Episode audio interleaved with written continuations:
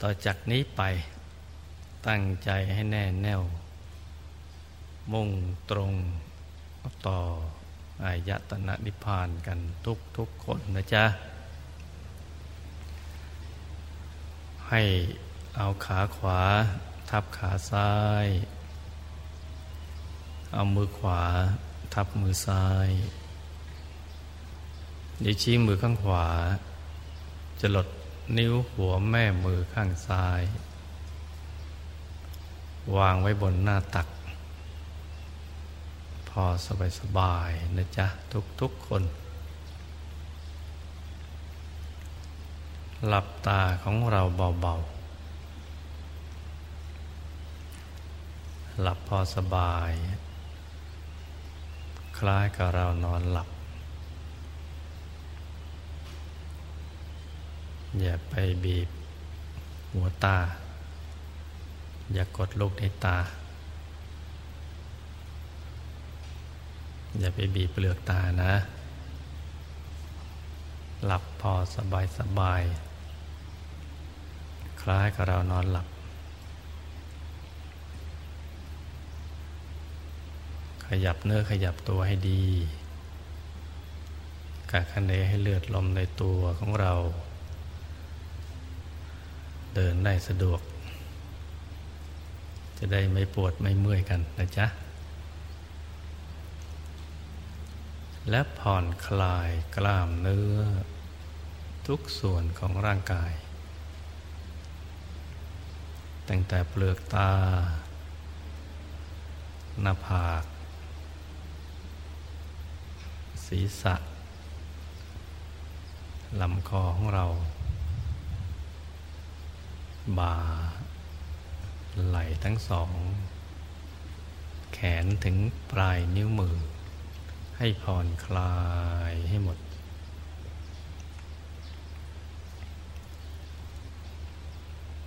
กล้ามเนื้อบริเวณลำตัวของเรา ขาทั้งสองถึงปลายนิ้วเท้า ให้ผ่อนคลาย ผ่อนคลายหมดทั้งเนื้อทั้งตัวเลย ให้ผ่อนคลาย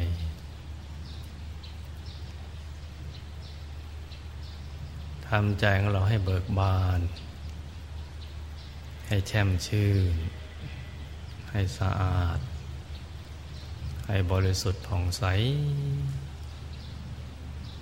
อย่าให้มีเครื่องกังวลใจเลยแม้แต่นิดเดียว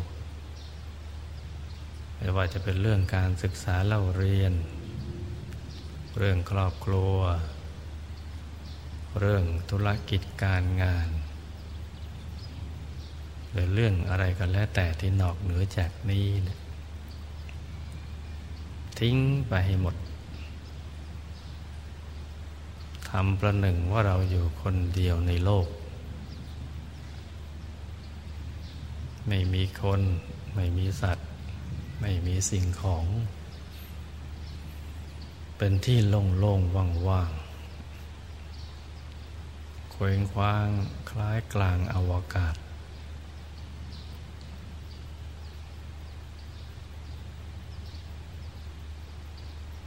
ทำใจให้ได้อย่างนี้นะ แล้วก็แผ่ความปรารถนาดี ไปยัง สรรพสัตว์ทั้งหลาย ไม่มีประมาณ ให้นึกในใจว่าขอให้สรรพสัตว์ทั้งหลาย อยู่เย็นเป็นสุขพ้นจากทุกโศกโรคภัย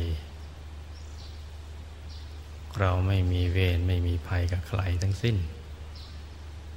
มีแต่ความรักและปรารถนาดี ต่อทุกสิ่ง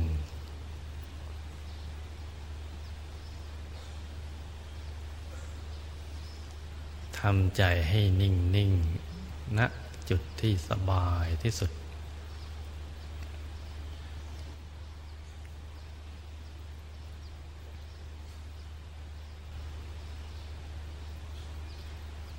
นทางที่จะไปสู่อายตนะนิพพานนั้นอยู่ในกลางตัวของเรา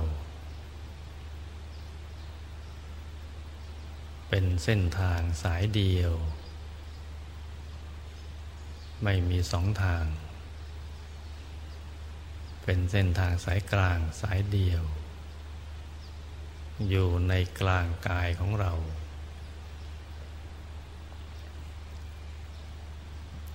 เริ่มต้นจากศูนย์กลางกาย ฐานที่เจ็ดในกลางตัวของเรา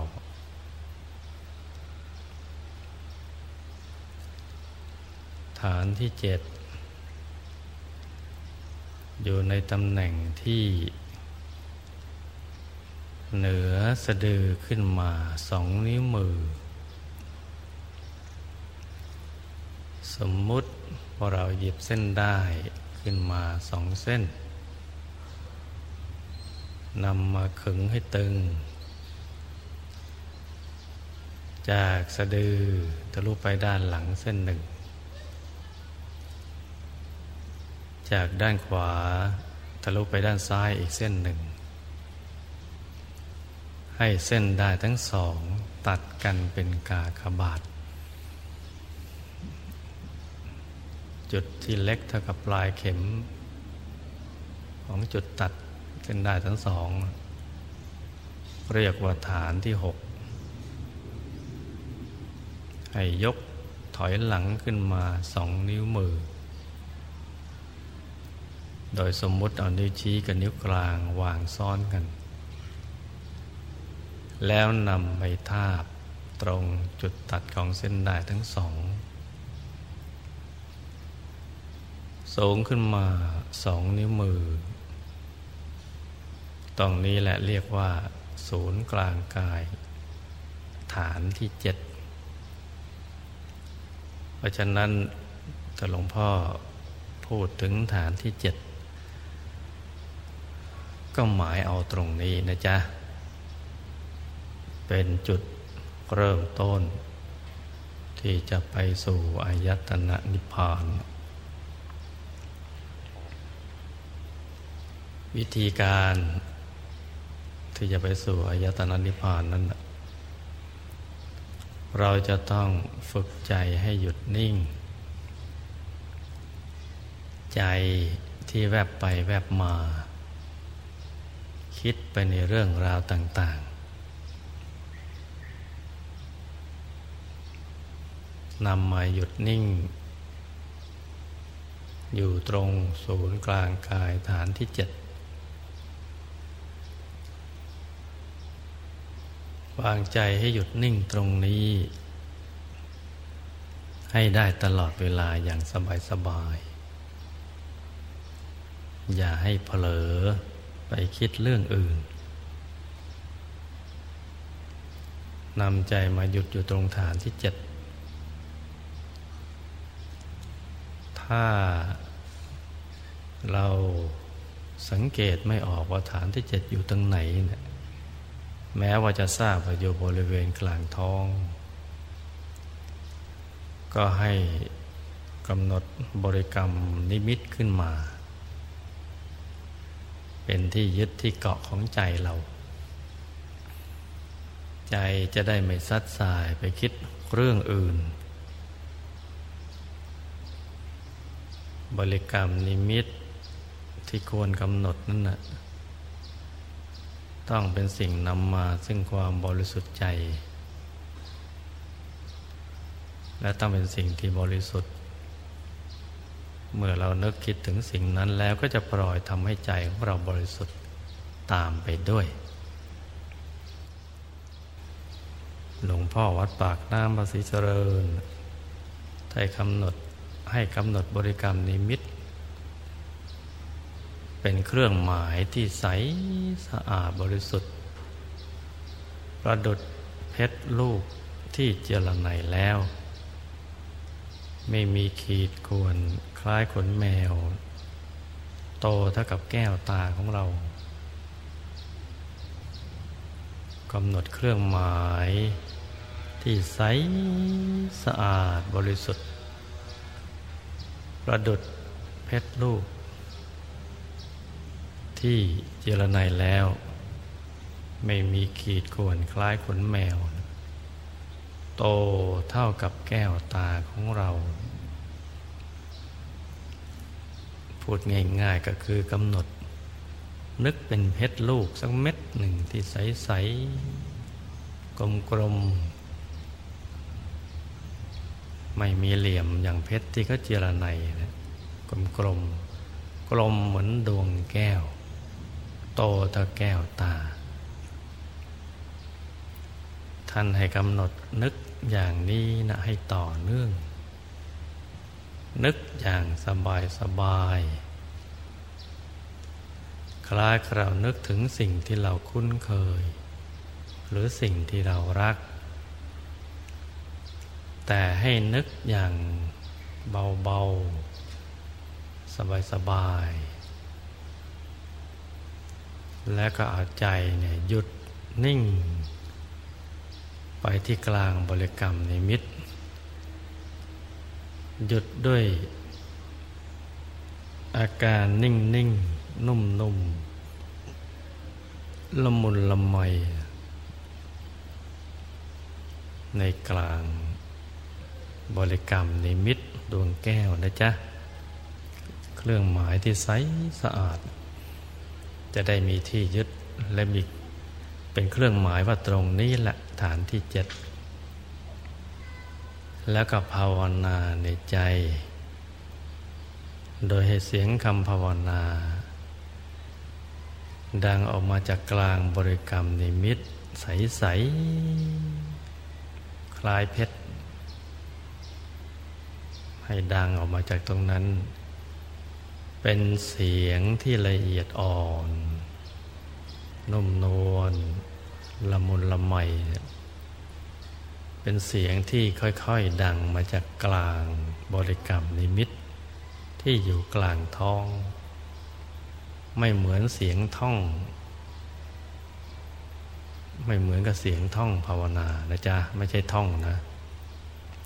ให้เป็นเสียงที่ละเอียดอ่อนค่อยๆดัง เป็นเสียงสำนึกลึกๆ สัมมาอรหัง สัมมาอรหัง สัมมาอรหัง สัมมาอรหัง ตรึกนึกถึงดวงใส ใจหยุดไปที่กลางความใส สัมมาอรหัง สัมมาอรหัง เสียงมาจากลึกๆ เหมือนมาจากในกลางที่ไกลๆ เป็นเสียงที่มาจากไกลๆ ที่อยู่ในกลาง บริกรรมในมิตรดวงใสๆ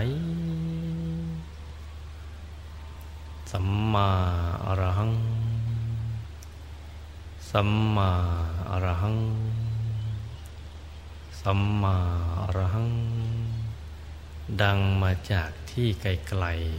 ๆ ที่อยู่ในกลาง ดวงแก้วใส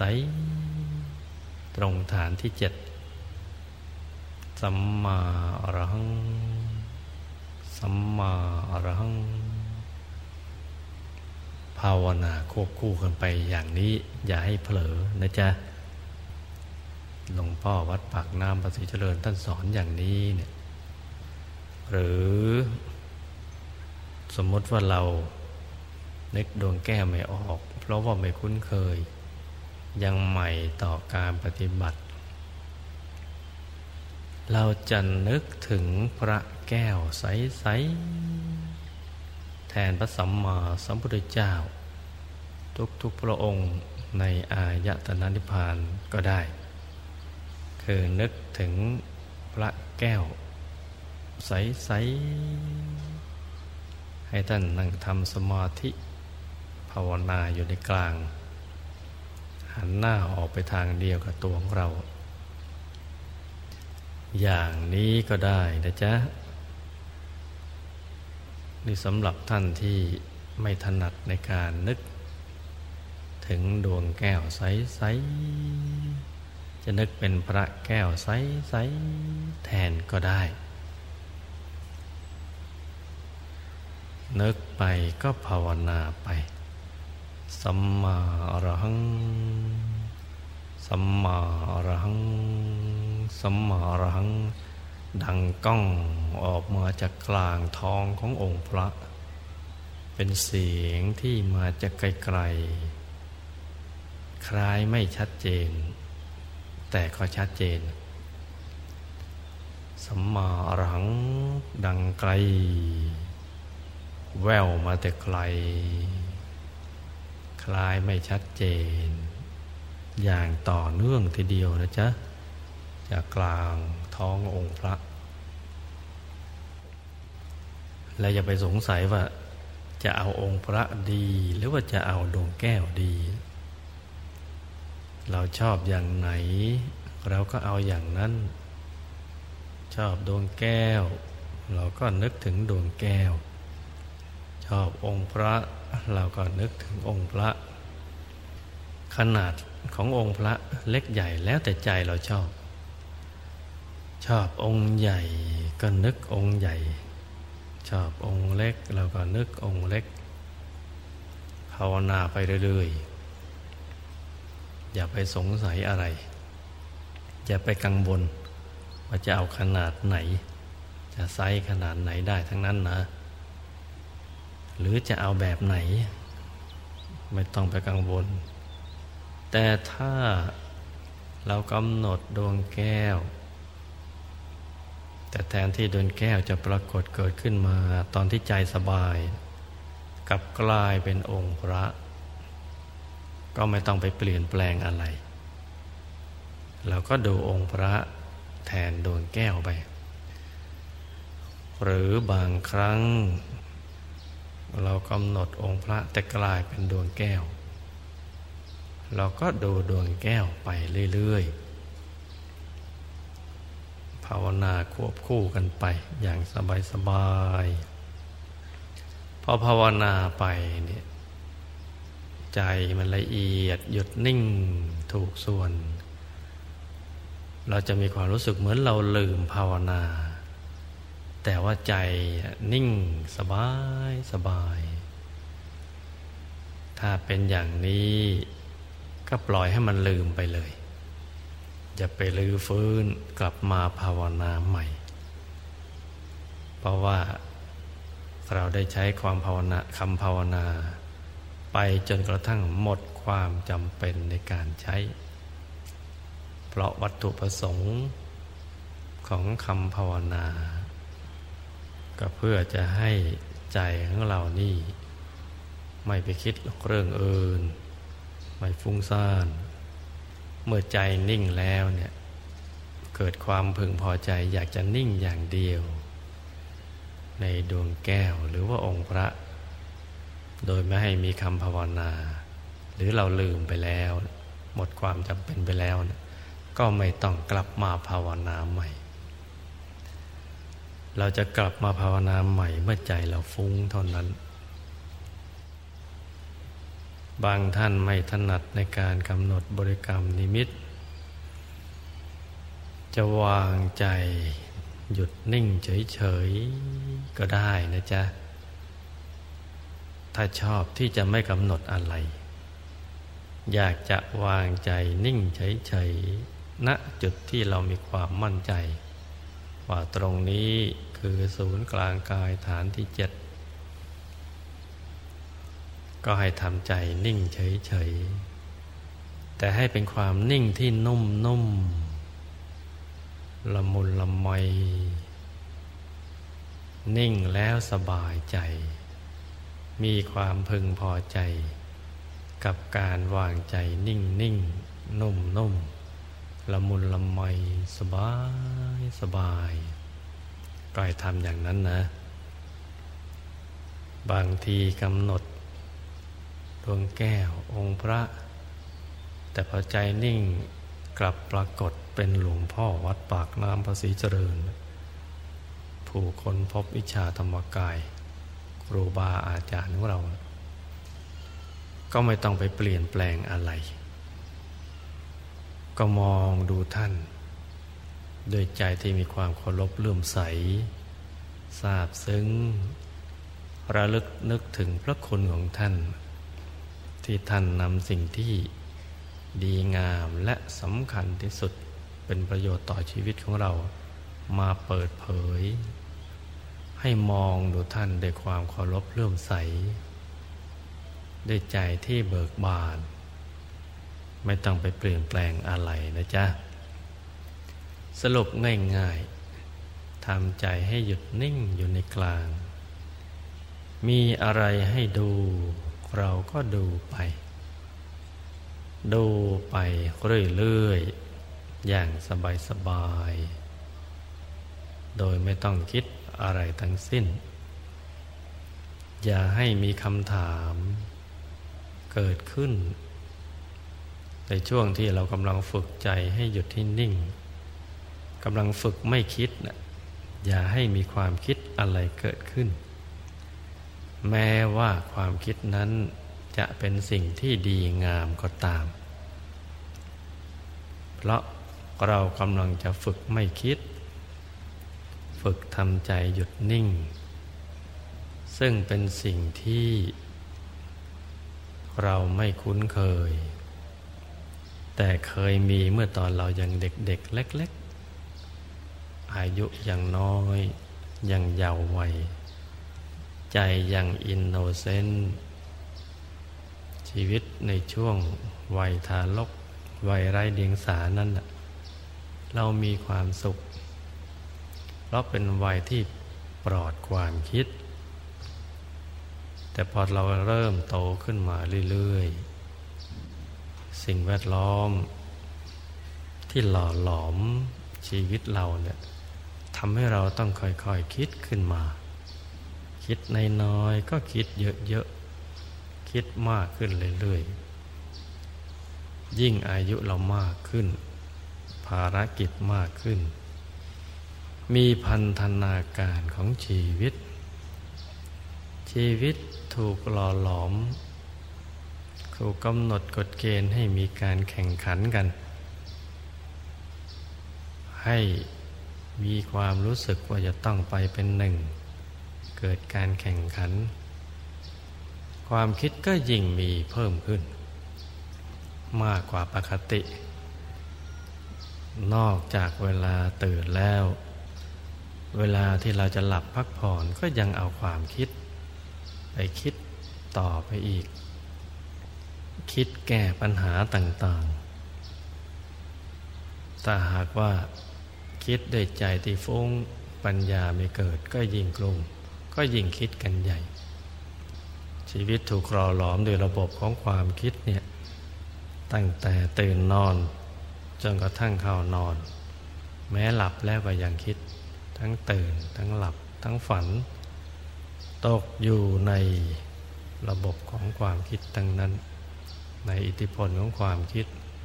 ชีวิตจริงมีแต่ความทุกข์ทรมาน ไม่มีความสุข มีความเครียดสั่งสมอยู่ตลอดเวลา เพราะฉะนั้นเมื่อเรามาเจอความสุข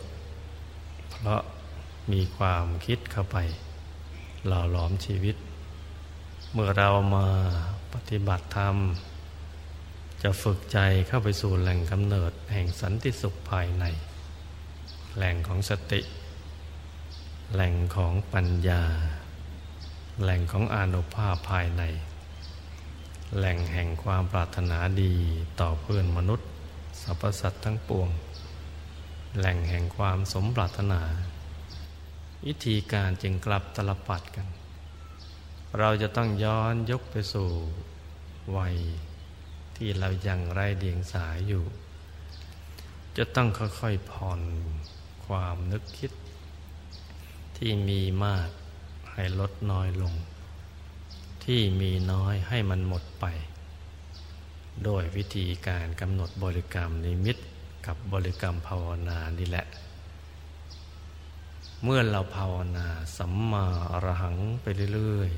ๆกำหนดถึงสิ่งที่บริสุทธิ์ ใจก็จะถูกกลั่นซ้ำแล้วซ้ำอีก ถูกกลองก่อนเป็นชั้น ๆ แล้วกลั่นต่อไป ด้วยคำภาวนาสัมมาอรหัง สัมมาอรหังที่ดังมาจากที่ไกล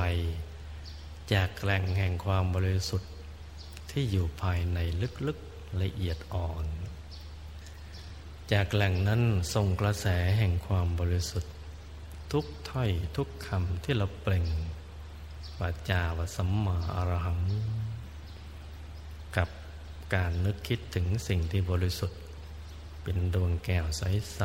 ๆ หรือพระแก้วใส ๆ หรือหลวงพ่อวัดปักน้ำประสิเจริญ ตัวแทนของสังครัตนะ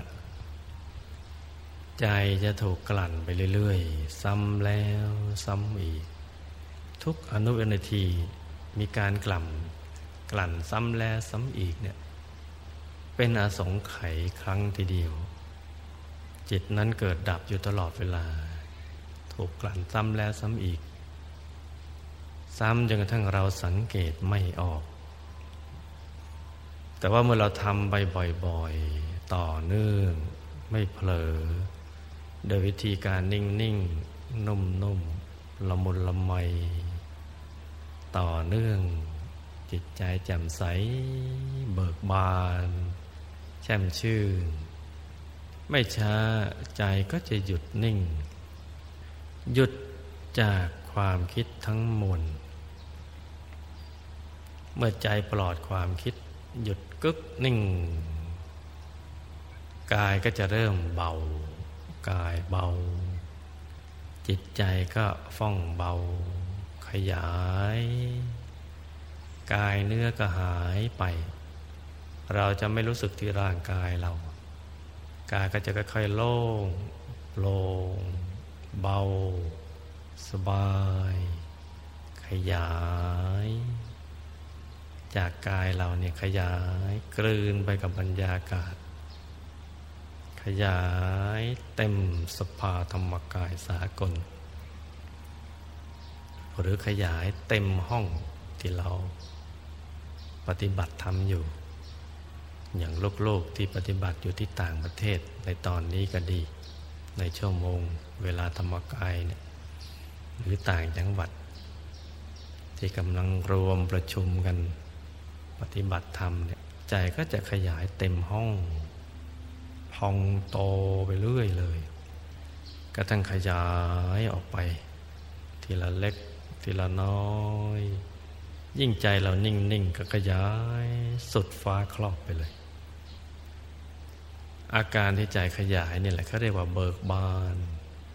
เหมือนการคลี่ขยายของดอกไม้ ค่อยๆเบ่งบานทีละน้อย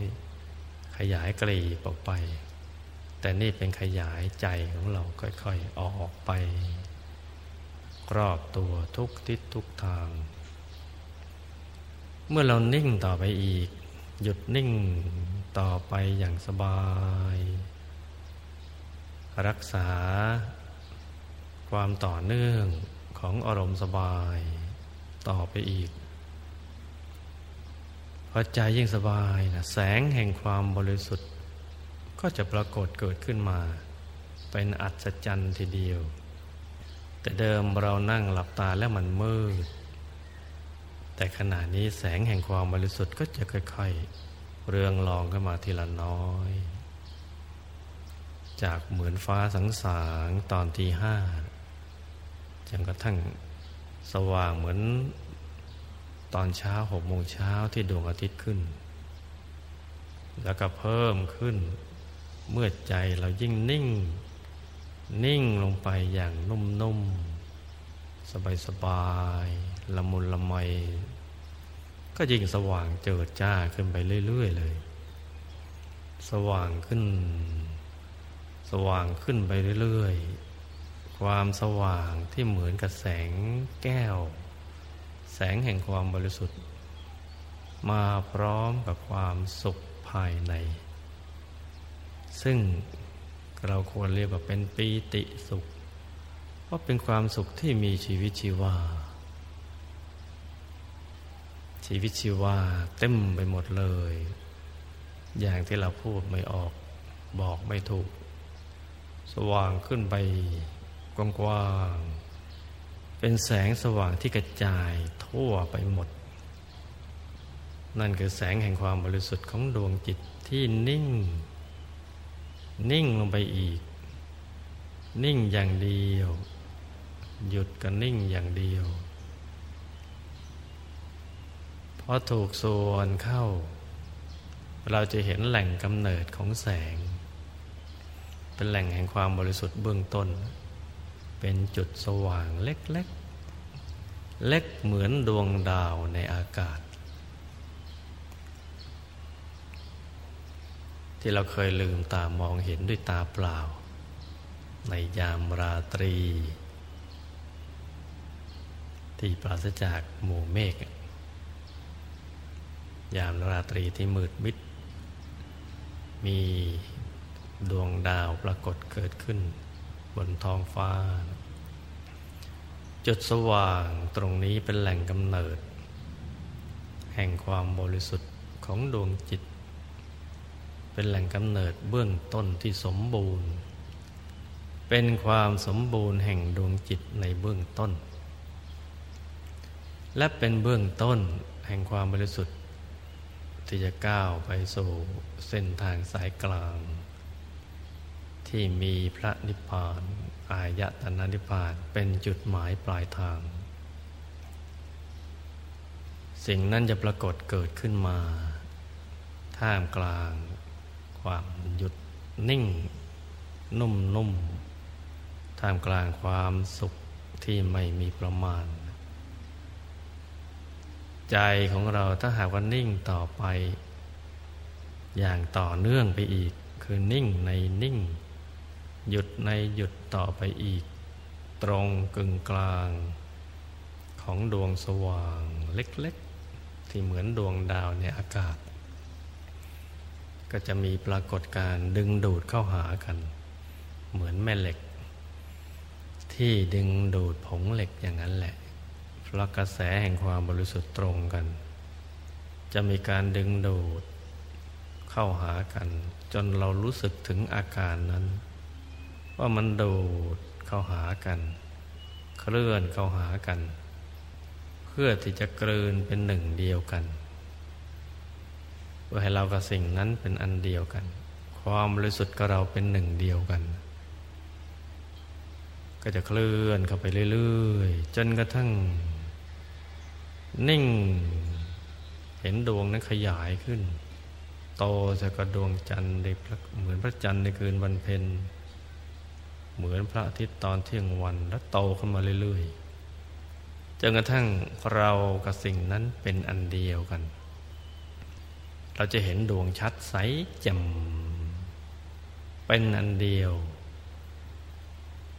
จะเข้าไปอยู่ในกลางดวงนั้นเลยนะเป็นอันเดียว เป็นหนึ่งเดียว ความสุขก็ยิ่งเพิ่มขึ้นไปเรื่อยๆ ความสว่างใสบริสุทธิ์ เราจะรู้สึกเกลี้ยงเกลาดวงจิตจะผ่องแผ้วอย่างไม่เคยเป็นมาก่อน จะมีความรักและผูกพัน กับความบริสุทธิ์ตรงนี้ ดวงที่บริสุทธิ์ดวงนี้แหละเขาเรียกว่าดวงธรรม คือความบริสุทธิ์ต่างจากดวงแก้วที่เรากำหนดเมื่อตอนแรก และเป็นสิ่งที่เรา ไม่มีคำถาม ว่านี่เราคิดไปเองหรือเปล่า หรือสิ่งนี้คืออะไรถูกหรือผิด จะไม่มีความคิดอย่างนี้ ไม่มีคำถามอย่างนี้ เพราะเมื่อเราไปเป็นอันหนึ่งอันเดียวกับสภาวะธรรมตรงนี้แล้วเนี่ยหมดคำถาม หมดความสงสัย ทุกสิ่งคือคำตอบของเราเมื่อเราได้เข้าถึง ใจจะเดินทางอย่างนี้แหละ เดินทางเข้าไปเรื่อย ๆ เดินทางไปเองเมื่อใจเราบริสุทธิ์ ไม่ต้องไปตั้งใจอะไรเลย ใจจะเดินทางต่อไป นิ่งแล้วก็จะนิ่งซ้ำไปอีก เป็นนิ่งในนิ่ง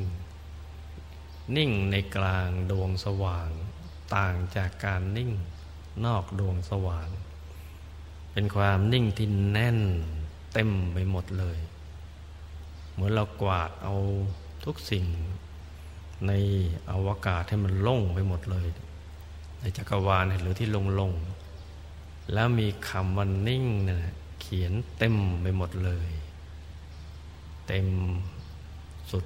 ขอบไปหมดเลย ที่เวิงวางทั้งหมด ตรงนี้ก็เช่นเดียวกัน อาการนิ่งนะมันแน่นเต็มไปหมดเลย สิ่งนี้แหละคือ สัมมาทิฏฐิในเบื้องต้น เราจะเกิดความเห็นถูกอย่างสมบูรณ์ เมื่อใจเป็นอันหนึ่งอันเดียวกับดวงธรรมดวงนี้แล้วต่อจากนั้นจิตก็เดินทางไปเรื่อย ๆ เราจะเห็นสิ่งที่มีอยู่แล้วในตัวของเรา เป็นแผนผังของชีวิต ทุกทุกชีวิต ไม่ว่าชีวิตหยาบหรือชีวิตละเอียด คือชีวิตที่เราสามารถเห็นได้ด้วยตาหยาบและแม้แต่ชีวิตที่เรามองไม่เห็นได้ด้วยตาหยาบจะมีแผนผังชีวิตแบบเดียวกันทั้งสิ้น อยู่ภายใน เป็นสิ่งที่ไม่ได้ปรุงแต่งเกิดขึ้นมา เป็นอย่างนั้นมาดั้งเดิม ยาวนานตั้งแต่ดึกดำบรรนู้นสุดพุทธยานยานต่อยานต่อกันนับอสงไขยพุทธยานไม่ท้วน ยังไปไม่ถึงแหล่งกำเนิด ของแผนผังชีวิตนี้เลย แต่ก็มีหนทาง ที่จะไปศึกษาไปสุดแผนผัง แหล่งกำเนิดของแผนผังชีวิตนี้ได้ ในเส้นทางสายกลางนี่แหละ เราจะเห็นดวงธรรมซ้อนๆกันอยู่ เป็นชั้นๆ กลมน่ะเหมือนกัน ขนาดและความใสความบริสุทธิ์ที่ต่างกัน เป็นชั้นๆ เหมือนเป็นเครื่องกลั่นดวงจิตให้บริสุทธิ์เพิ่มขึ้นไปอีก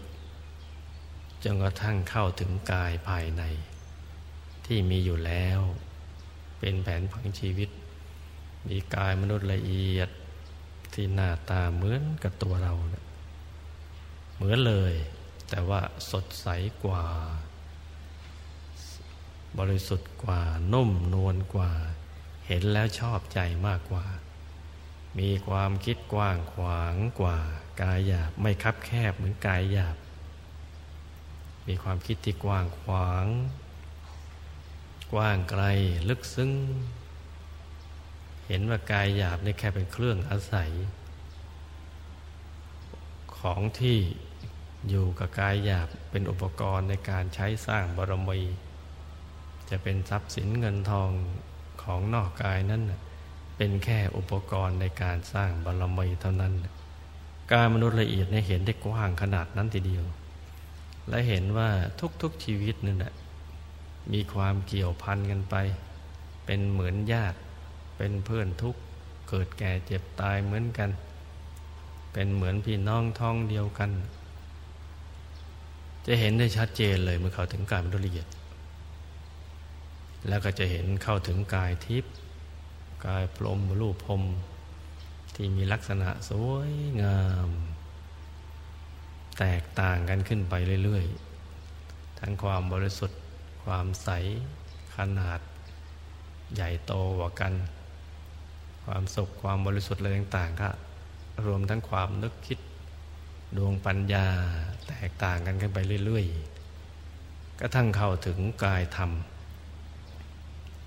กายธรรม ซ่อนอยู่ที่ละเอียดที่สุด เป็นกายภายใน ที่เป็นสรณะ ที่พึ่งที่ระลึก เป็นกายที่เที่ยงแท้ที่แท้จริง ที่ไม่มีการเปลี่ยนแปลง เป็นกายที่สมบูรณ์ที่สุด เป็นผู้รู้ผู้ตื่น ผู้เบิกบานแล้ว บางครั้งเราก็เรียกว่ากายพุทธะ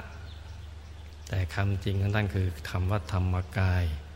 คือกายประกอบไปด้วยธรรมล้วนๆความบริสุทธิ์ล้วนๆ 84,000พันธรรมขันธ์รวมกันเป็นก้อนกายของธรรมกาย ลักษณะสวยงาม อยู่ในอริยบทที่สมบูรณ์คือนั่งสมาธิ ใจหยุดนิ่งอยู่ตรงกลาง บนพระเศียรท่านเป็นเกตดอกบัวตูม มีดอกบัวตุมตูม เล็กๆ เหมือนดอกบัวสัตตบงกฎ